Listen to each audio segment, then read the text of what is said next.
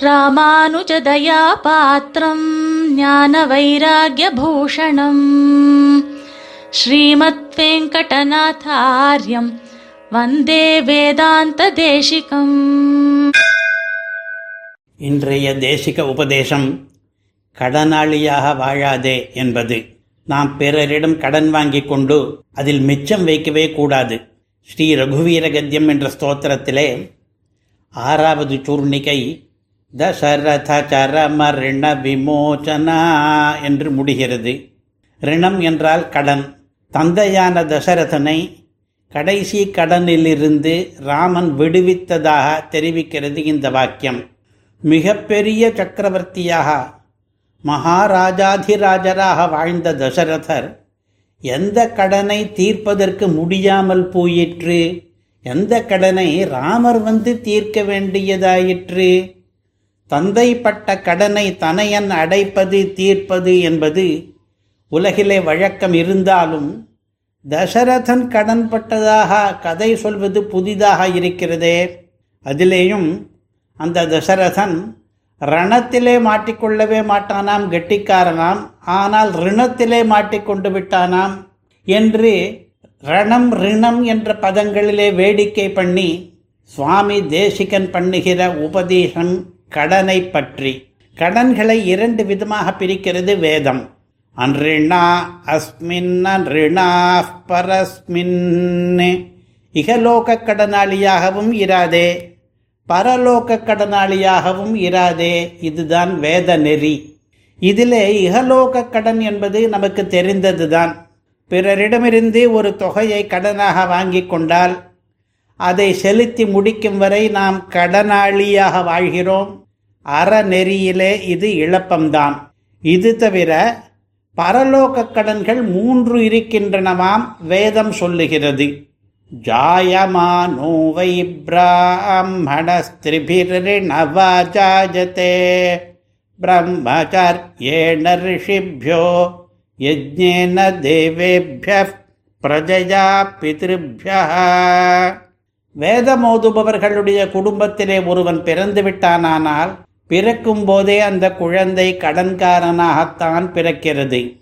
ஒன்றில்லை இரண்டில்லை மூன்று பெரிய கடன்கள். வேதியர் அல்லாத குடும்பத்தில் பிறந்தவனுக்கு இந்த தொல்லை கிடையாது.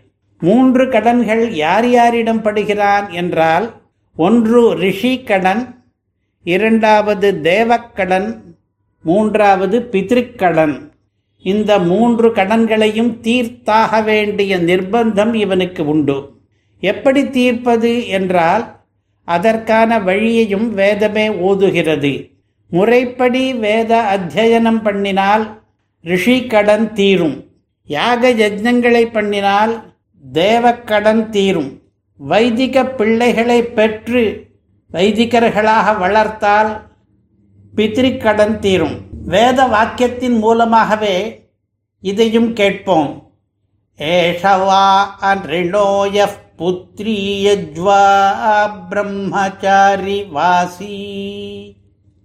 இந்த மூன்று கடன்களையும் தீர்த்த பிறகு நிம்மதியாக வாழலாம்.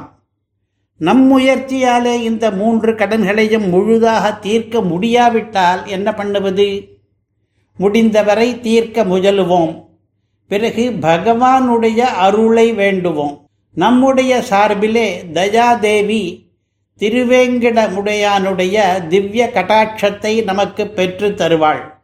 அதன் பிறகு இந்த கடன்களெல்லாம் தீர்ந்துவிடும். இதை சுவாமி தேசிகன் தயா சதகத்திலே இவ்வாறு தெரிவிக்கிறார்.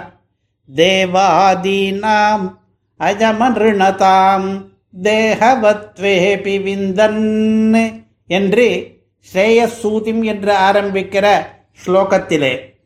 இந்த ஸ்லோகத்திலே முதல் வரியிலே தயையினால் விளையும் மேன்மைகள் பற்றி இரண்டாம் வரியிலே ஸ்ரீனிவாச பெருமாளுடைய திவ்ய திருஷ்டி பற்றி மூன்றாம் வரியிலே நம்முடைய மூன்று கடன்கள் தீர்வது பற்றி நாலாவது வரியிலே கட்டிலிருந்து விடுதலை பற்றி வர்ணிக்கிறார் தேசிகன்.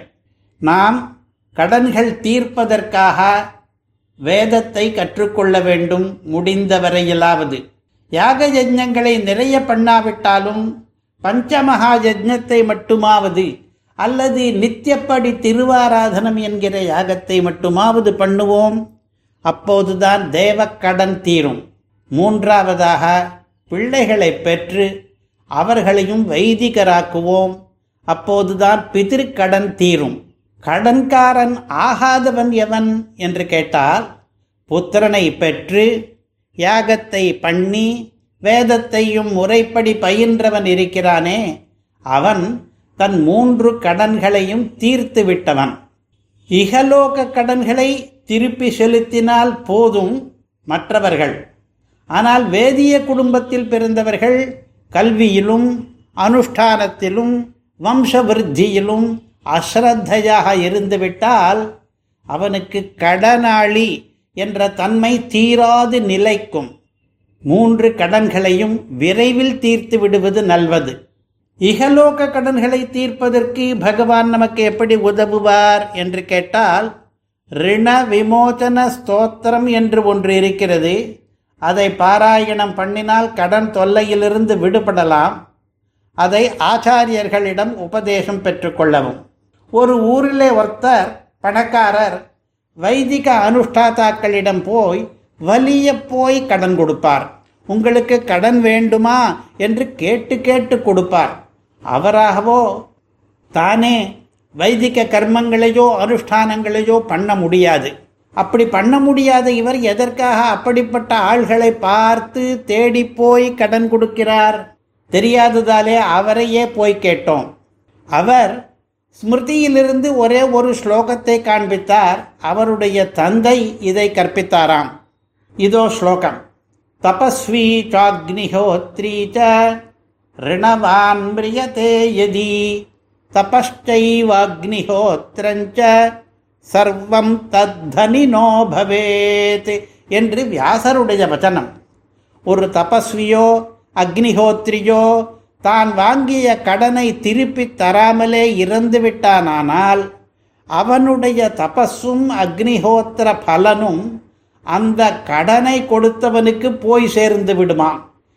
இதை தெரிந்து கொண்டு அவன் புண்ணியசாலிகளுக்கு அனுஷ்டாதாக்களுக்கு கடன் கொடுப்பது என்று ஆரம்பித்து விட்டானாம் அவன் தந்தை சொல்லி தந்தாராம். இது நல்ல உபாயமாக இருக்கிறதே. நம்மால் புண்ணிய கர்மங்களை பண்ண முடியாவிட்டால் அதை பண்ணுபவர்களுக்கு கடன் உதவி பண்ணிவிடலாமே வந்தே வேதாந்த தேசிகம் कवितार्किकसिंहाय कल्याणगुणशालिने श्रीमते वेङ्कटेशाय वेदान्तगुरवे नमः